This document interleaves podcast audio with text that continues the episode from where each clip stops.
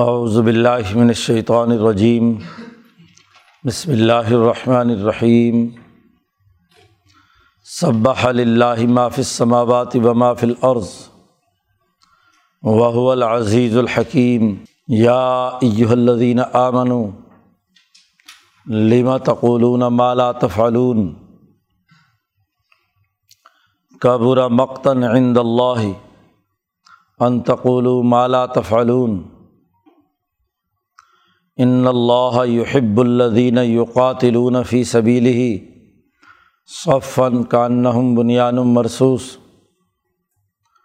وَإِذْ قَالَ مُوسَىٰ لِقَوْمِهِ یا قومی لِمَ تُؤْذُونَنِي وَقَدْ تَعْلَمُونَ أَنِّي رَسُولُ اللَّهِ إِلَيْكُمْ فَلَمَّا زَاغُوا أَزَاغَ اللَّهُ قُلُوبَهُمْ واللہ لا يهدي القوم الفاسقین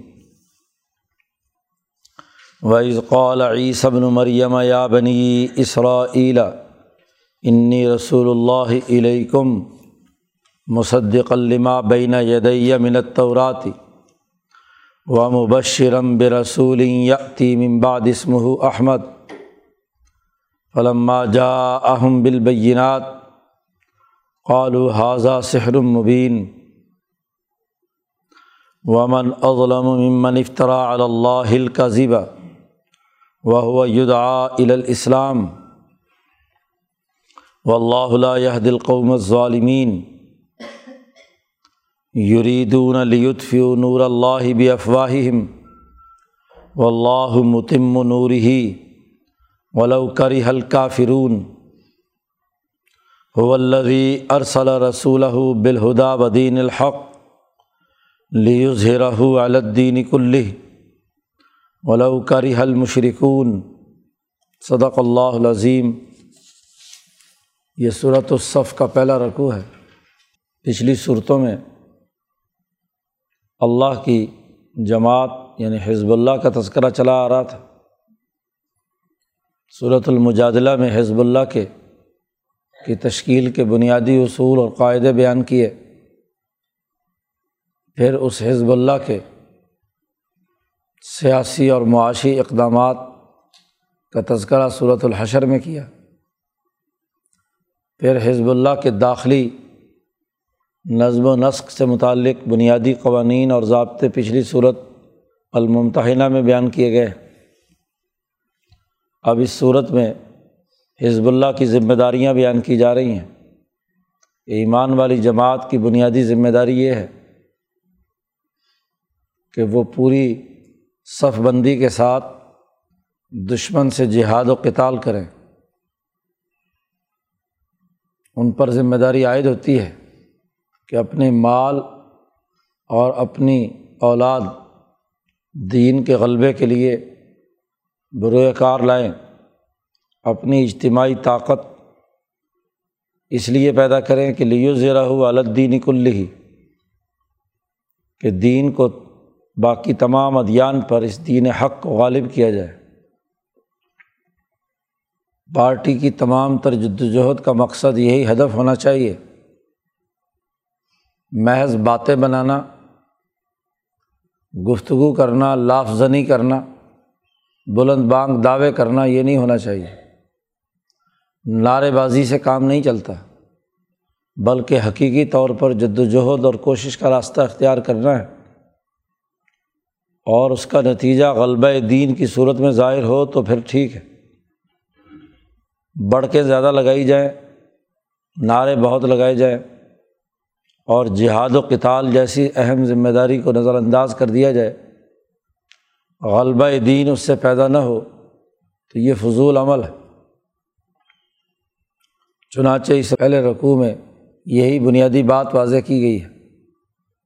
اس صورت کا آغاز بھی مصبحات صبا صبح اللہ ماف السماوات و ماف العرض سات ان صورتوں میں یہ صورت شامل ہے، جن کا آغاز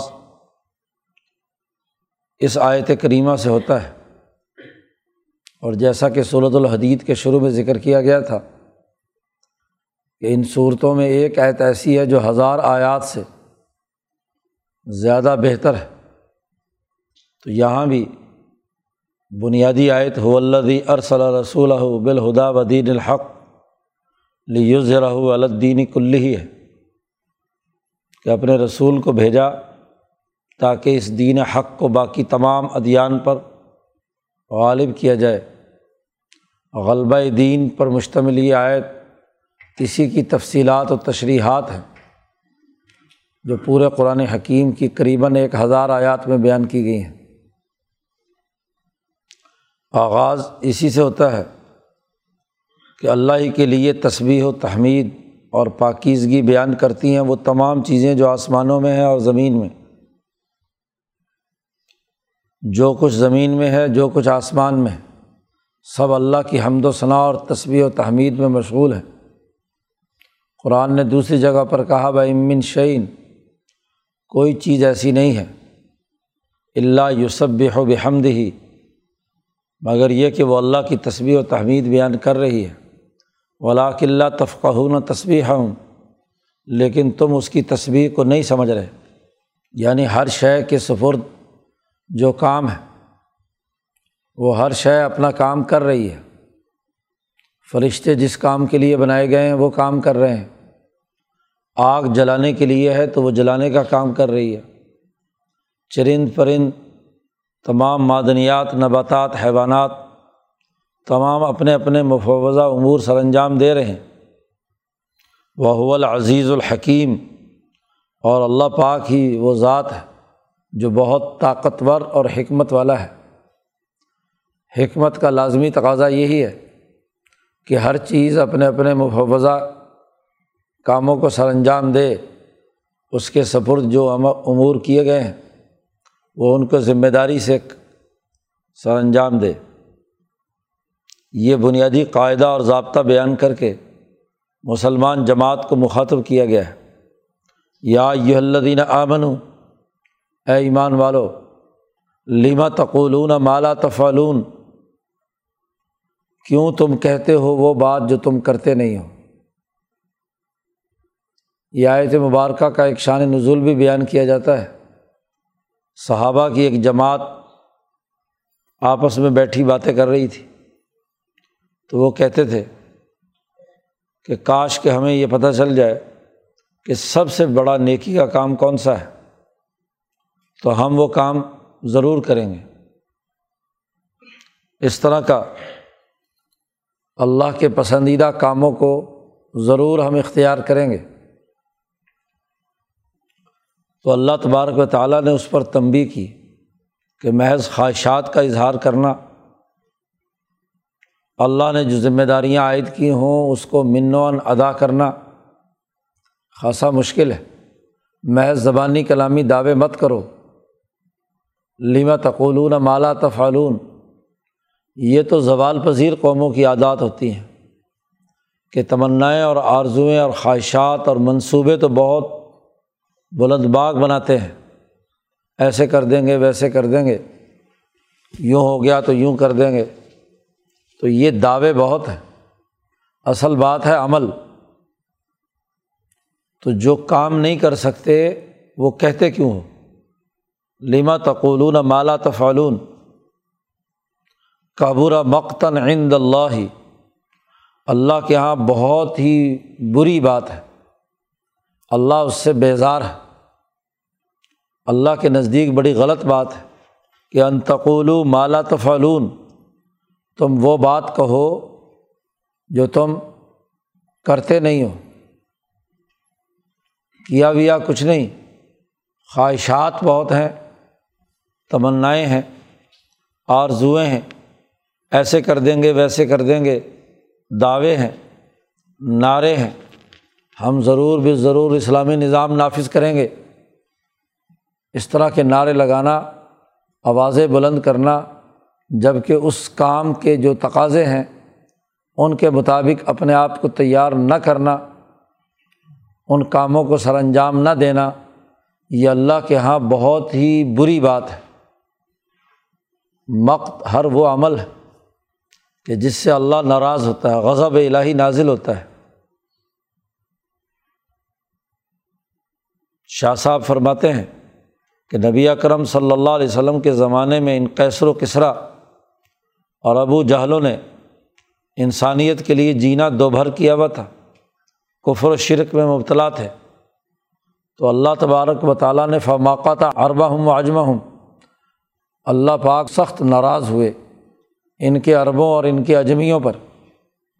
غضب الہی تھا اور اسی مقت اور غصے کا ہی اظہار تھا کہ اللہ نے نبی اکرم صلی اللہ علیہ وسلم کو بھیجا تاکہ وہ اس بات کا اعلان کرے کہ حالہ کا کسرا فلاں کسرا بادہ ہو وہ حالہ کا کئی سر فلاں کئی سر آبادہ ہو کہ کسرا اور کیسر ہلاک کیے جائیں گے، ان کے بعد کوئی کیسر اور کسرا نہیں ہوگا۔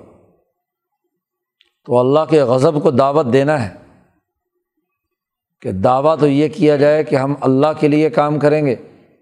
اللہ کے پسندیدہ کام کریں گے، لیکن عمل اس کے خلاف کیا جائے۔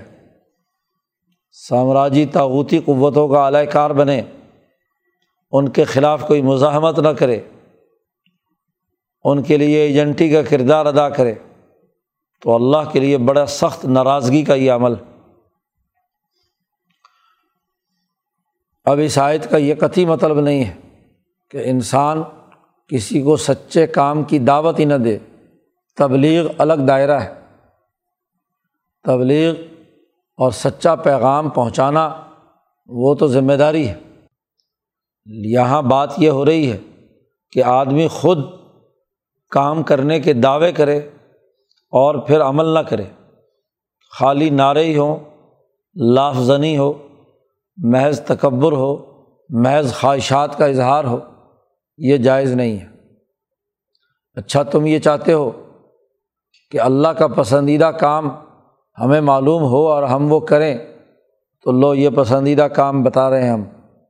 اللہ پاک نے کہا، ان اللہ یحب الدینہ بے شک اللہ پاک پسند کرتا ہے ایسے لوگوں کو۔ اللہ دینہ یوقاتلون فی سبیل ہی جو اس کے راستے میں جہاد اور کتال کرتے ہیں۔ اللہ کا راستہ کتاب اللہ ہے اور کتاب اللہ نے جو قانون اور ضابطہ بیان کیا ہے، اس کا عملی نظام قائم کرنے کے لیے کتال کرو۔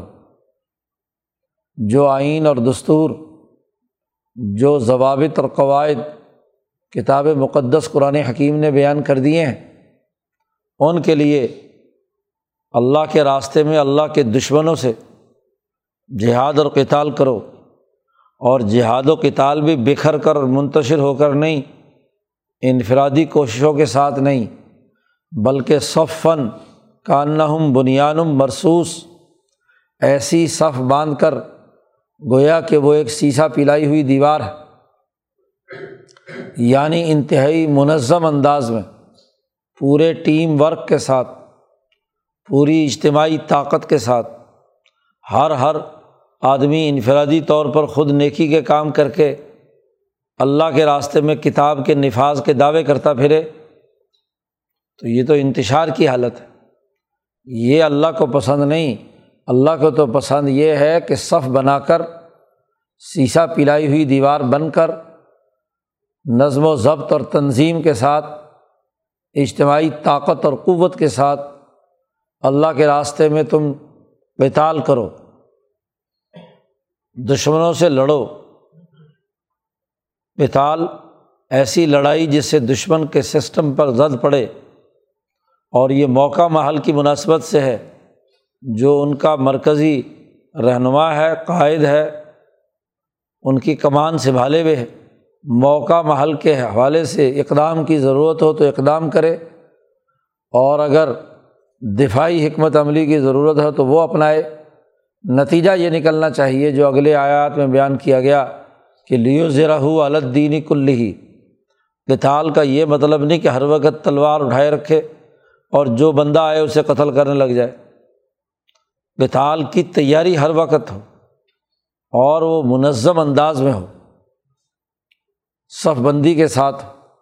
اور صف بندی بھی ایسی ہو کاننا بنیان مرسوس جیسے کسی دیوار کے اندر سیسا پلا دیا گیا۔ ہو دیوار میں گارا اگر مٹی وٹی کا ہو تو دیوار گر جاتی ہے، لیکن پتھروں کی وہ دیوار جسے تعمیر کر کے اس کی درزوں کے اندر پگھلا کر سیسا ڈال دیا جائے تو وہ خود پتھر بن جاتی ہے۔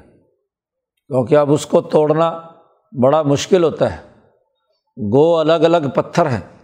اور اپنی اپنی جگہ پر ضرور بھاری ہے لیکن یہ پتھروں کو ایک ترتیب کے ساتھ جوڑنا، صف کے ساتھ پھر ان کے اندر ایسی اجتماعیت، ایسی تنظیم پیدا کرنا کہ ان کی تمام درزوں میں جو انفرادیت کے تعلقات ہیں، ان تمام میں ایسا سیسا پگھلا کر ڈال دیا جائے کہ جوڑ اپنی اپنی جگہ پر بیٹھ جائے۔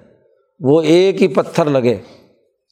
نہ یہ کہ وہ سب الگ الگ اور منتشر ہو۔ اسے بنیاد مرسوس کہتے ہیں۔ سیسا پلائی ہوئی دیوار، جس میں رس عربی میں سیسے کو کہتے ہیں کہ سیسا پہ پلا دیا۔ یہاں پلانے سے مراد درزوں میں بھرنا ہے۔ تو انفرادیت کا خاتمہ کر کے جماعت پوری اجتماعیت کے ساتھ جدھر کی حرکات و سکنات جو رہنما دے اس کے مطابق کردار ادا کرے اور جو ڈسپلن کی خلاف ورزی کرے، خواہ وہ کتنا ہی کتال کیوں نہیں کر رہا۔ اگر صفن کاننا بنیان مرسوس کی خلاف ورزی کی، تو یہ بات درست نہیں ہے۔ اسی آیت سے ہی یہ بات واضح ہو گئی کہ مسلمان جماعت منظم ہو کر کام کرتی ہے اور جو ڈسپلن کو توڑتا ہے، خواہ وہ کتنا ہی کتال کیوں نہ کر رہا ہو۔ اسے ذمہ داریوں سے پیچھے ہٹا دیا جاتا ہے۔ حضرت خالد ابن ولید رضی اللہ تعالیٰ عنہ، جن کے کتال کی حالت کیا تھی کہ غزوات میں ایک ہی جنگ میں سات تلواریں انہوں نے دشمن پر توڑیں۔ بہت سے لوگ قتل کیے دشمنوں کے۔ جہاد اور غلبے کا کام کیا۔ شام کے بہت سے علاقے ان کے ہاتھ سے فتح ہوئے۔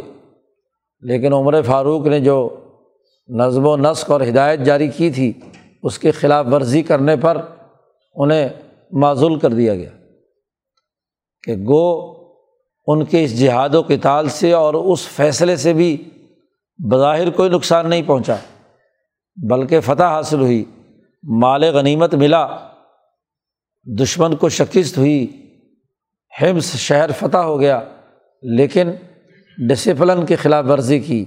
عمر فاروق نے حکم جاری کیا تھا کہ جب تک سعد بن ابی وقاص اور دوسرے عمرا یہاں ایک جگہ جمع نہ ہو جائیں، ابو عبیدہ ابن الجراح کی قیادت میں اس وقت تک دشمن پر حملہ نہیں کرنا۔ خالد نے اس حکم کو نظر انداز کیا اور ابو عبیدہ ابن الجراح پر دباؤ ڈال کر قبل از وقت جنگ شروع کر دی۔ فتح بھی حاصل کر لی۔ لیکن ڈسپلن توڑا۔ تو عمر فاروق نے ان کو معذول کر کے مدینہ لا کر بٹھا دیا کہ آئندہ تم کسی جنگ میں شریک نہیں ہو سکتے۔ تم نے ڈسپلن توڑا ہے، احکامات کی خلاف ورزی کی ہے۔ اور واضح طور پر اعلان کر دیا کہ خالد کو اس لیے معذول نہیں کیا کہ خدا نہ خواستہ اس نے کوئی مال میں خیانت کی ہے اور نہ ہی اس لیے معذول کیا کہ یہ جنگ نہیں لڑ سکتا، انتظامی صلاحیتیں نہیں ہیں۔ یہ دونوں چیزیں اس کے اندر مخلصانہ طور پر ہیں، لیکن ڈسپلن توڑنے پر ان کو واپس مدینہ بلا لیا گیا۔ اور وہ آدمی جس کی تلواروں نے دشمن کے چھکے اڑائے، ان کی وفات بستر مرگ پر مدینہ منورہ میں ہوئی۔ تو سب فن کا انا ہم بنیان مرسوس یہ بنیادی ذمہ داری ہے۔ صحابہ چاہتے تھے کہ ہمیں اللہ کی رضا معلوم ہو کہ اللہ کس چیز کو پسند کرتا ہے، تو اللہ نے اپنی پسند بتلا دی کہ اللہ پسند کرتا ہے ایسی جماعت کو جو صفن کانّم بنیان برسوس بن کر دشمن کا مقابلہ کرے۔ لیکن ایسی صف بندی پر عمل درآمد کرنا خاصا مشکل ہے کہ ایک انتظامی صلاحیتوں اور دیانتدار آدمی وہ بالائی نظم کی خلاف ورزی کرتا ہے صرف، اور آگے نہیں بڑھ رہا۔ جی۔ اور اس وجہ سے اس کو روک دیا جاتا ہے۔ تو اپنے نفس پر قابو رکھنا۔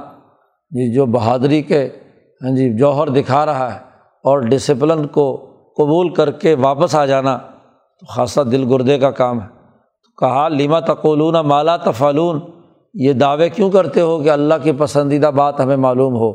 اور اگر پسندیدہ بات پر عمل کرنا ہے تو پھر ہر حال میں مکمل طور پر ڈسپلن کے ساتھ عمل کرنا ہے۔ یہ اللہ کی پسند ہے۔ اور اللہ کی یہ پسند موسا علیہ السلام پر بھی تھی، ان کی جماعت پر بھی تھی۔ عیسیٰ علیہ السلام پر بھی تھی، ان کے حواریوں پر بھی تھی۔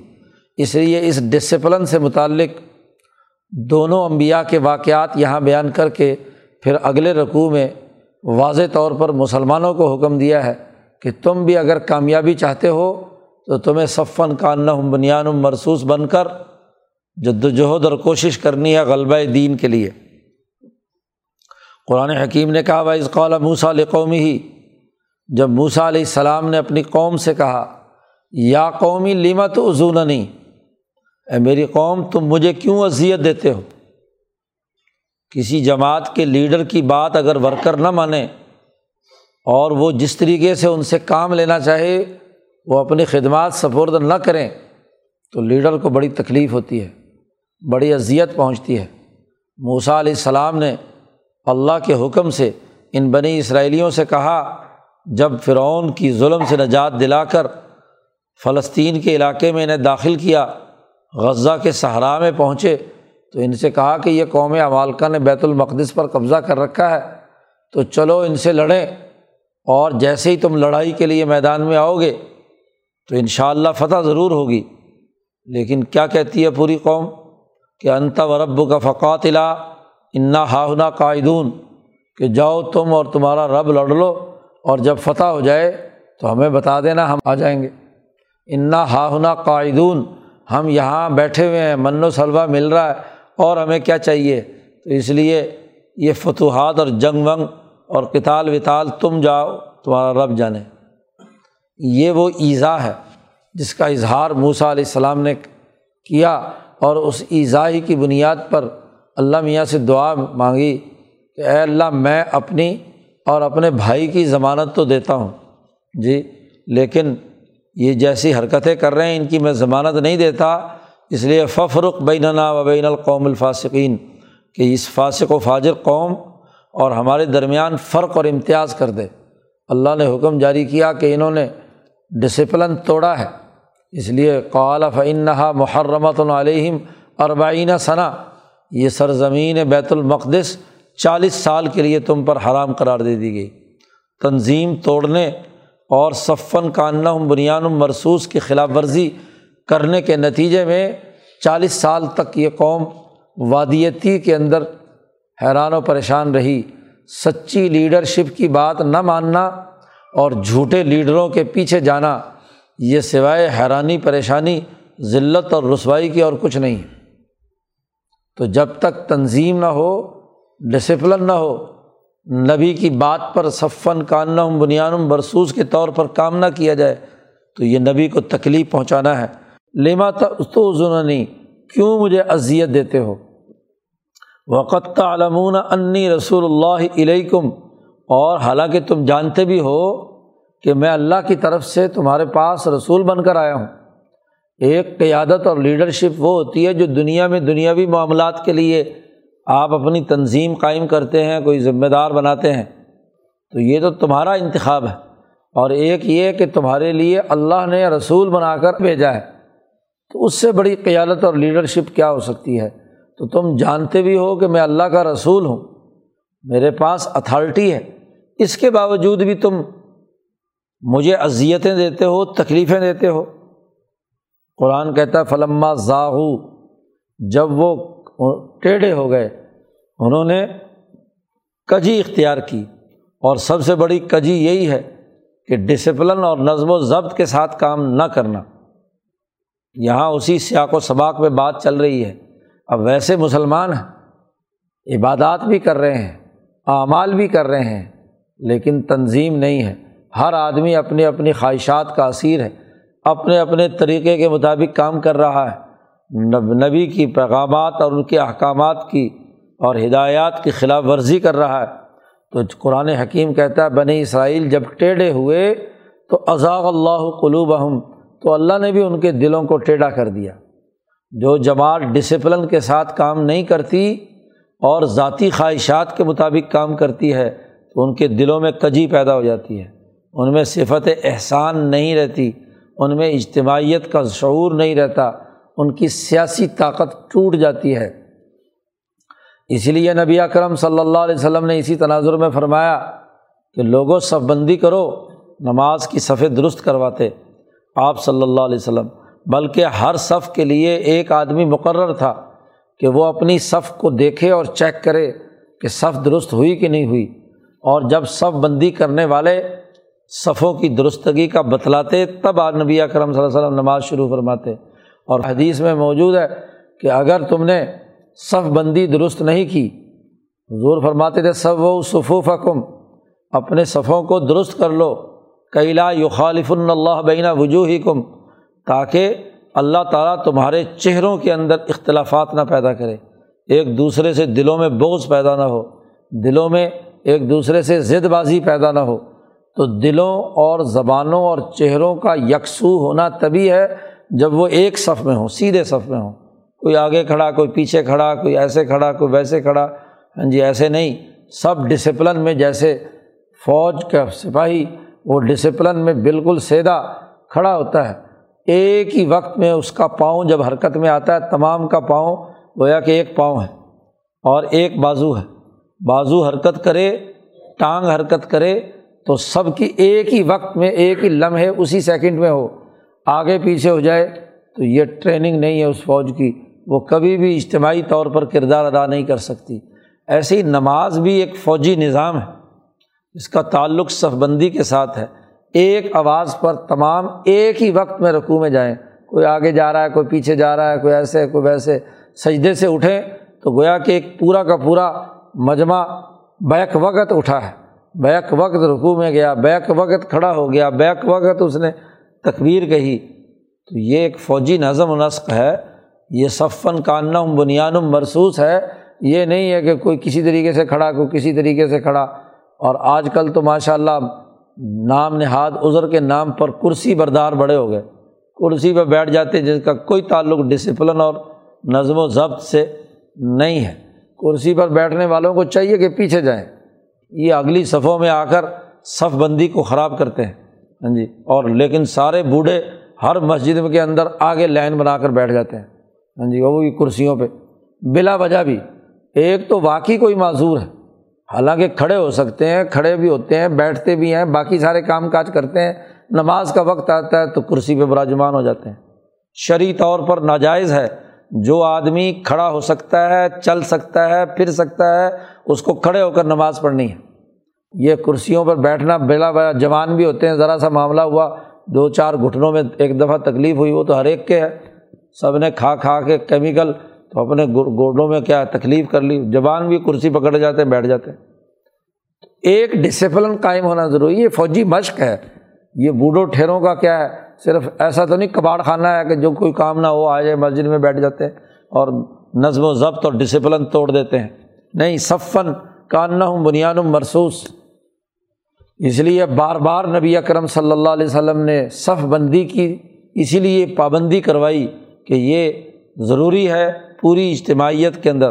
ورنہ تو جو آگے پیچھے ہوگا تو دلوں میں کجی پیدا ہوگی۔ ازاغ اللہ قلوب ہم دلوں کے اندر کجی پیدا ہوگی۔ و اللہ لا یہ دل قوم الفاسقین۔ اور اللہ ایسی فاسق قوم کو ہدایت نہیں دیتا۔ فسق اسی کو کہتے ہیں، کسی جماعت میں شامل ہو اور اس جماعت کے بنیادی قاعدے اور ضابطے اور ڈسپلن کی پاسداری نہ کرے۔ وہی فاسق ہے۔ جو سپاہی ہاں جی اجتماعی نظام کی اور فوجی نظم و نسق کی خلاف ورزی کرتا ہے، وہ فاسق ہے، اس کو سزا دی جائے گی۔ عجیب بات ہے، فوجی ڈسپلن کی خلاف ورزی کرے تو ذرا ذرا سی بات پر بڑی سخت پنشمنٹ ہوتی ہے اور یہاں مسلمان سب بندی کرتے ہیں، کوئی ادھر کول رہا ہے، کوئی ادھر پھر رہا ہے، کوئی ادھر کر رہا ہے۔ ہاں جی اس فسق و فجور پر کوئی ڈسپلن لاگو نہیں۔ یہ جب سے تنظیم مسلمانوں کی خراب ہوئی ہے، اس وقت سے ہی ان کی جو جد وجہد اور کوشش خاص طور پر غلبہ دین کی ہے، وہ ختم ہو کر رہے گی ٹارگیٹ تو سامنے نہیں ہے، بس ٹارگیٹ یہ ہے کہ ٹھونگے مار کر نماز پڑھنی ہے۔ ہاں جی رکو میں گئے، سجدے میں گئے، تو چل میں آیا، یا کرسی پر بیٹھ کر صرف دو تین دفعہ سر نیچے جھکا لیا اور سمجھ لیا کہ جی ہم نماز پڑھ کے ساری چیزیں حاصل کر بیٹھے۔ تو یہ بات قطعی طور پر غلط، اصل نماز اور اصل عبادت اور اصل چیز صف بندی ہے، نظم و ضبط اور ڈسپلن کے ساتھ، اجتماعیت کے ساتھ کام کرنا ہے۔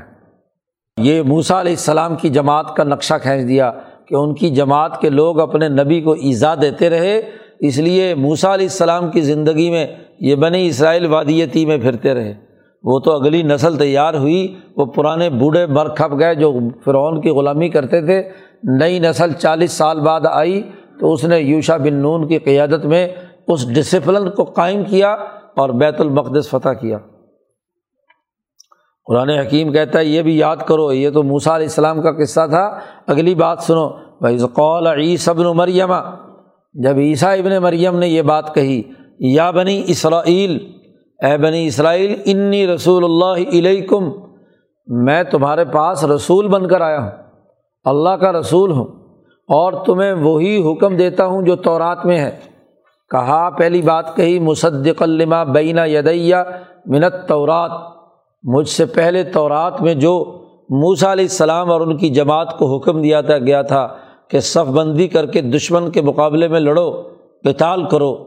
تو میں بھی اسی بات کی تصدیق کرتا ہوں کہ تمہیں منظم انداز میں رہنا ہے، بکھر کر نہیں رہنا۔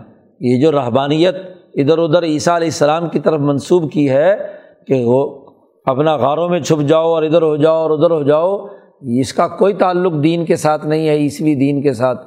عیسیٰ علیہ السلام کی اصل تعلیمات وہی تھیں۔ ان پر بھی وہی کتاب نافذ تھی جس کو تورات کہتے ہیں۔ تو میں تورات کی تصدیق کرتا ہوں اور تورات میں جو جہاد و کتال کا حکم دیا گیا ہے، میں اسی کا حکم دیتا ہوں۔ اور پھر عیسیٰ علیہ السلام نے کہا، میں یہ بھی کہتا ہوں، مبشرم بے رسول خوشخبری سنانے والا ہوں ایک ایسے رسول کی جو یتی ممبادی جو میرے بعد آئے گا اور اس کا نام احمد ہوگا۔ اسمہ احمد۔ حضور اقدس صلی اللہ علیہ وسلم کی آمد کی پیشن گوئی دی جا رہی ہے اور بتلایا کہ یہ تنظیم جو موسوی تھی، یہ تورات کی تھی، یہ تو ایک بنی اسرائیل کی تھی اور ایک رسول ایسے آنے والے ہیں جو پوری دنیا میں لیو ذرا الدین کلی کا کام کرنے والے ہیں۔ بین الاقوامی انقلاب، بین الاقوامی تنظیم، دنیا میں کسی نبی کو ایسے حواری نہیں ملے کہ جو خود کسی اگلی انسانیت کی طرف مبوس ہوئے ہوں۔ اللہ نے ان کو منصب نبوت دیا تو کام کیا۔ ابراہیم علیہ السلام کی تربیت یافتہ لوت علیہ السلام کو اللہ نے ان کے ذیل میں نبی بنایا اور انہوں نے جا کر قوم لوت کو دعوت و تبلیغ کی۔ یا موسا علیہ السلام کے ذیل میں یوشا بن نون، ان کی تربیت یافتہ جماعت کے افراد بنے، لیکن وہ نبی ہوئے۔ اللہ نے نبوت دی اور انہوں نے جا کر دین کے غلبے کا کام کیا۔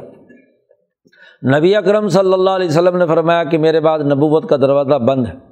میرے یہ خلفاء خلفۂ راشدین براہ راست جیسے نبی مبوس ہوتے ہیں قوموں کی طرف، ایسے ہی بعث تم میسرین، تم بھی مبعوث ہوئے ہو لوگوں کو آسانی پیدا کرنے کے لیے۔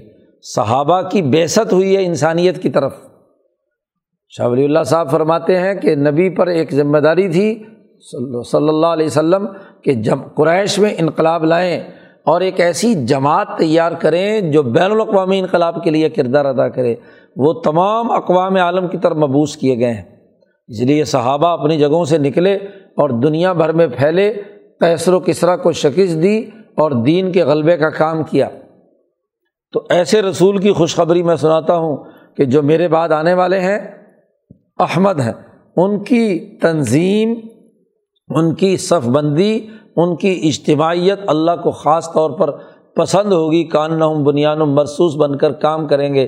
جیسے غزبۂ بدر کے موقع پر نبی کرم صلی اللہ علیہ وسلم اور صحابہ کی اجتماعیت نے کردار ادا کیا۔ تو گویا کہ تنظیم کی تعریف کے تناظر میں اپنے بعد آنے والے رسول اللہ صلی اللہ علیہ وسلم کی خوشخبری سنا رہے ہیں عیسیٰ علیہ السلام۔ اور عیسیٰ علیہ السلام کی یہ جد وجہد اور کوشش جہاد و کتال کے لیے تھی۔ مولانا سندھی فرماتے ہیں کہ اس کا سب سے بڑا کرینہ اسی صورت کے دوسرے رقوع کی آخری آیات ہے کہ جہاں عیسیٰ علیہ السلام نے حواریوں سے کہا تھا، قال حواری یونا نہن انصار اللہ۔ عیسیٰ علیہ السلام نے پوچھا تھا کہ کون ہے من انصاری اللہ؟ دشمنوں کے مقابلے میں میرا کون مددگار بنے گا؟ تو حوارین نے کہا تھا کہ ہم آپ کی مدد کریں گے۔ آمنت طوفتم من بنی اسرائیل۔ تو یہ کس بات پر نصرت تھی؟ نصرت کا تعلق ہی جہاد و کتال کے ساتھ ہے۔ تو عیسیٰ علیہ السلام کی جد وجہد میں ان کے ساتھ ان کے حواریوں کا، مخلص لوگوں کا شریک ہونا، سب بندی کر کے کام کرنا، تو یہ بھی جہاد و کتال کا عمل۔ فلما جا اہم بالبینات، جب ان کے پاس کھلی نشانیاں آ گئیں کہ واقعی عیسیٰ علیہ السلام اللہ کے رسول ہیں، پیغمبر ہیں، انجیل ان پر نازل ہوئی ہے۔ ان کے بعد آنے والے پیغمبر کی خوشخبری سنا رہے ہیں تو رات کی تصدیق کر رہے ہیں۔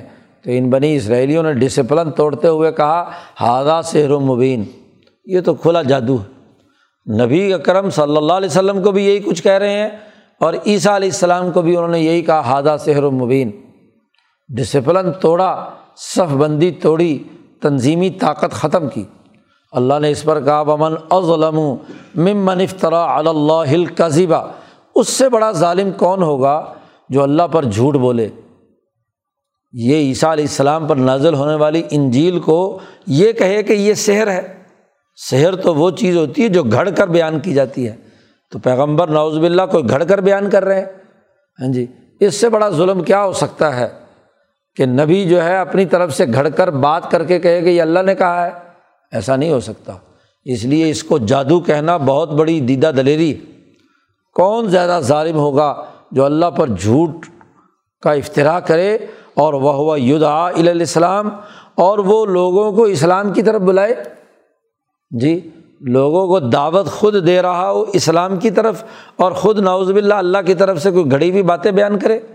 اللہ نے کہا نہ ہو اور اپنی طرف سے کچھ کہے؟ یہ تو ڈسپلن کی خلاف ورزی ہے۔ امبیا بھی اپنے اپنی وفادہ ذمہ داریوں کے طور پر اللہ کے سامنے جواب دہ ہیں اور انہیں بھی ہاں جی ڈسپلن کو برقرار رکھنا ہے۔ ان کے لیے اللہ نے جو پروٹوکول جاری کر دیا ہے، نبی اس کی پابندی کرتے ہیں۔ اس لیے فرمایا کہ ہم تو وہ کام کرتے ہیں جو ہم پر وہی کی جاتی ہے۔ ہم بشر ضرور ہیں۔ انما انا بشر مثل و تمہاری طرح کے۔ لیکن یو ہا الیہ۔ ہم پر وہی آئی ہے اور ہم بغیر وہی الہی کے کوئی قدم نہیں اٹھاتے۔ تو ہم بھی تو ڈسپلن کے پابند ہیں۔ تو جب نبی اللہ کے حکم کے بغیر کوئی کام نہیں کرتا تو نبی کی جماعت کے لیے بھی لازمی ہے۔ ایک مسلمان جماعت کے لیے بھی ضروری ہے کہ وہ بھی کان بنیان مرسوس بن کر کردار ادا کریں و اللہ اللہ دل قوم ظالمین اللہ تعالیٰ ظالم قوم کو کبھی ہدایت نہیں دیتا۔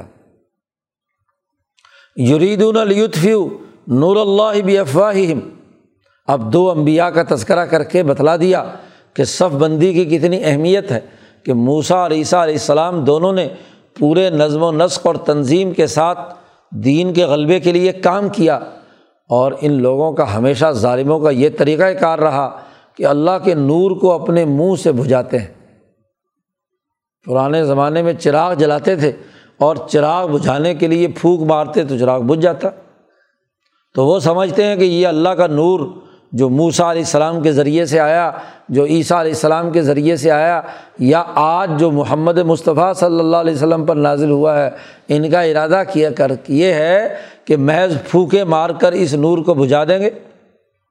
لیتفی نور اللہ افواہم حالانکہ و اللہ متم نور ہی اللہ نے پختہ ارادہ کر لیا ہے کہ اپنے نور کو مکمل کرے گا، اتمام نعمت کرے گا۔ الوم اکمل تو لکم دین کم واتمم تو علیکم نعمت ہی و رضیۃ الکم الاسلام دینہ۔ نعمت کا اتمام کرے گا یعنی حکمرانی قائم ہوگی، خلافت قبرا کا نظام بنے گا۔ فتح مکہ کے بعد یہ آیات نازل ہوئیں۔ تو سب سے بڑی نعمت حکومت بنی اسرائیل کے تذکرے میں بھی کہا عزکر و نعمت اللہ انعام تو علیکم و انی فضل تو کم میں نے تمہیں فضیلت دی، اور وجہ علکم ملوکم و آتا کم معلوم یہ ہوتی احدم من العالمین۔ تمہارے اندر بادشاہت دی، حکمرانی دی، اس کو بطور نعمت کے بیان کیا ہے۔ تو یہ نعمت اور یہ نور اللہ ضرور مکمل کرے گا۔ ولو کری حل کافرون اگرچہ کافر لوگ کتنا ہی ناپسند کریں۔ ان کو کتنی ناپسندیدگی ہو، لیکن یہ اللہ کا دین ضرور غالب آ کر رہے گا۔ چنانچہ اگلی آیت میں مقصد واضح کر دیا کہ اس تنظیم اور جہاد و کتال کا مقصد یہ ہے کہ حلدی ارسل رسول بالہدا اللہ وہ ذات ہے جس نے اپنے رسول صلی اللہ علیہ وسلم کو بھیجا ہے ہدایت دے کر اور دین حق دے کر۔ اس لیے بھیجا ہے کہ لیو ذرا الدین کل ہی کہ اس کو تمام ادیان پر غالب کیا جائے، تاکہ تمام انسانیت، عدل و انصاف پر قائم ہو جائے، تو یہ مقصد ہے۔ تو صف بندی مقصود ہے، بنیاد مرسوس اور یہ صف بندی کا مقصد اور ہدف حزب اللہ کا جو ٹارگیٹ ہے، ہدف ہے، ہر فوج کا ایک ٹارگیٹ ہوتا ہے۔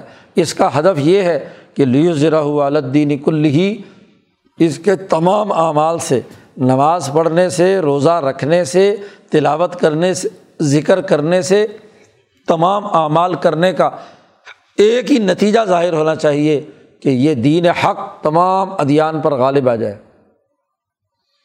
غلبہ دین ہو جائے۔ امام شاہ ولی اللہ دہلوی نے اس آیت کی تفصیلی تشریح اضالت الخفا میں کر کے واضح کر دیا کہ مقصد غلبہ دین ہے اور محمد مصطفیٰ صلی اللہ علیہ وسلم اور ان کے صحابہ نے قومی اور بین الاقوامی غلبہ پیدا کر دیا پوری دنیا میں۔ دین غالب آ گیا۔ اس کے دلائل شاہ صاحب نے بیان کیے ہیں اور اصل مسلمان جماعت کا یہ ہدف ہے۔ ولو کری حل مشرقون اگرچہ مشرق لوگ کتنا ہی برا مانتے رہیں، کتنی ہی ان کو تکلیف کیوں نہ ہوتی رہے، دین حق ضرور غالب آ کر رہے گا۔ تو یہ حزب اللہ کا جو بنیادی مقصد ہے، وہ واضح کر دیا۔ اور اگلے رقوع میں اسی جہاد سے متعلق بنیادی احکامات بیان کر دیے۔ اللہ تعالیٰ قرآن حکیم کو سمجھنے اور اس پر عمل کرنے کی توفیق عطا فرمائے۔ اللہ۔